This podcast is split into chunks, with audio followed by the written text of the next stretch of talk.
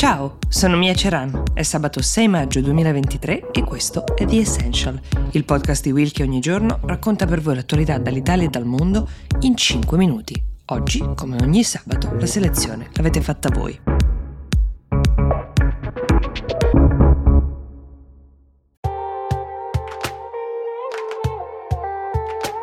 Ciao, sono Silvia Boccardi. È uscito Globally Focus India, il podcast di Will e Ispi in cui con Francesco Rocchetti raccontiamo le grandi elezioni del 2024. Puoi ascoltarlo ora su tutte le piattaforme audio gratuite cercando Globally Focus India.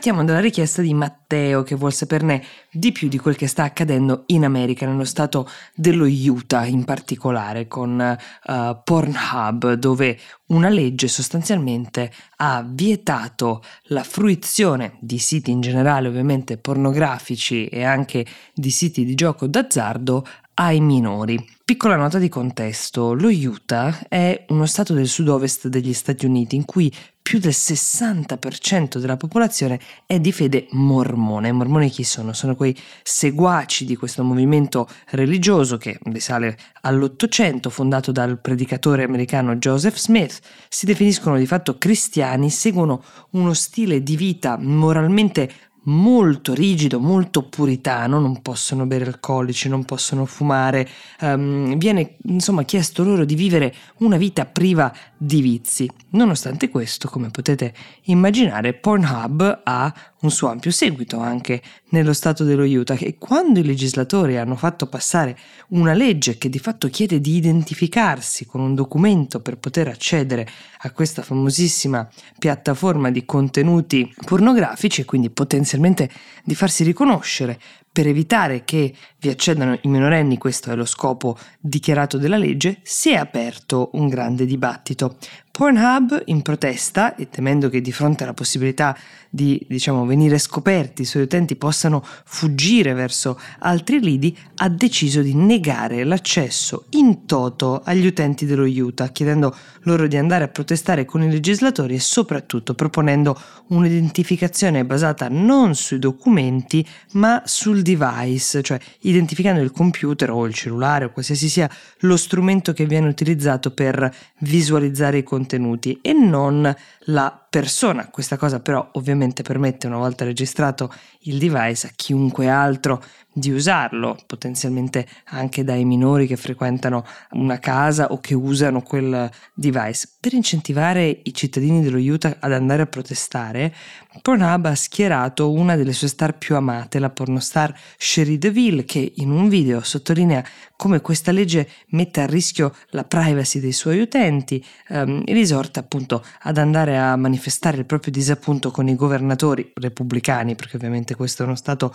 solidamente repubblicano da molti anni. Questi governatori ovviamente si definiscono impegnati nella tutela dei minori, però per seguire questo afflato puritano rischiano di scontentare tutti quei cittadini che vorrebbero continuare a fruire di certi contenuti con la sicurezza di restare anonimi. Lo Utah non è il primo Stato americano a introdurre questo tipo di provvedimenti, ce ne sono altri 12 che già hanno provato delle leggi simili in materia di verifica dell'età online e non solo legata, come dicevo, ai siti pornografici, ma anche al gioco d'azzardo. Passiamo adesso alla domanda di Giulia Mantovani per parlare di un altro tipo di vizio uh, di natura diversa, cioè il cosiddetto svapo che recentemente è stato vietato in Australia. Parliamo di vaporizzatori di sigarette elettroniche, alcune con nicotina, alcune senza, che da anni ormai eh, hanno invaso il mercato in tutto il mondo. Mancano ancora delle ricerche che possano dirsi definitive, ci vorrà più tempo per capire quanto siano dannose rispetto alle sigarette tradizionali, ma nel dubbio il Ministero della Sanità australiano, o meglio il governo australiano sostenuto dall'iniziativa uh, del Ministero della Sanità ha deciso di vietarne l'uso, sostenendo che questi strumenti stiano in realtà creando una nuova generazione di fumatori nel paese.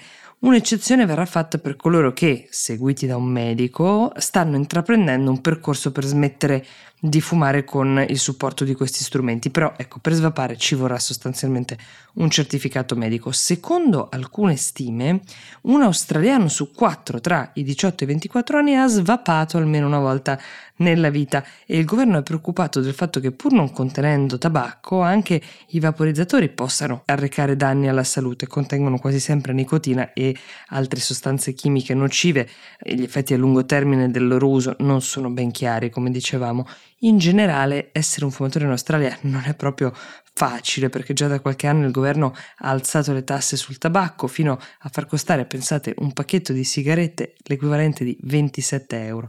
Non si può fumare in molti luoghi pubblici, questo come anche in California e in altri posti del mondo, non sulle spiagge, non nei parchi, non nelle stazioni degli autobus.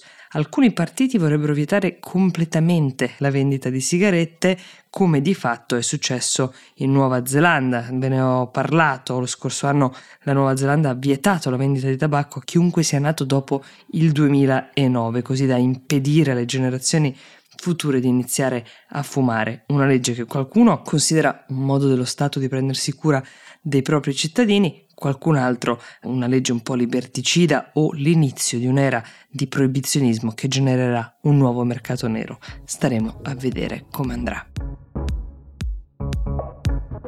Io vi auguro un buon fine settimana, vi do appuntamento a lunedì con The Essential. Grazie per essere stati con noi.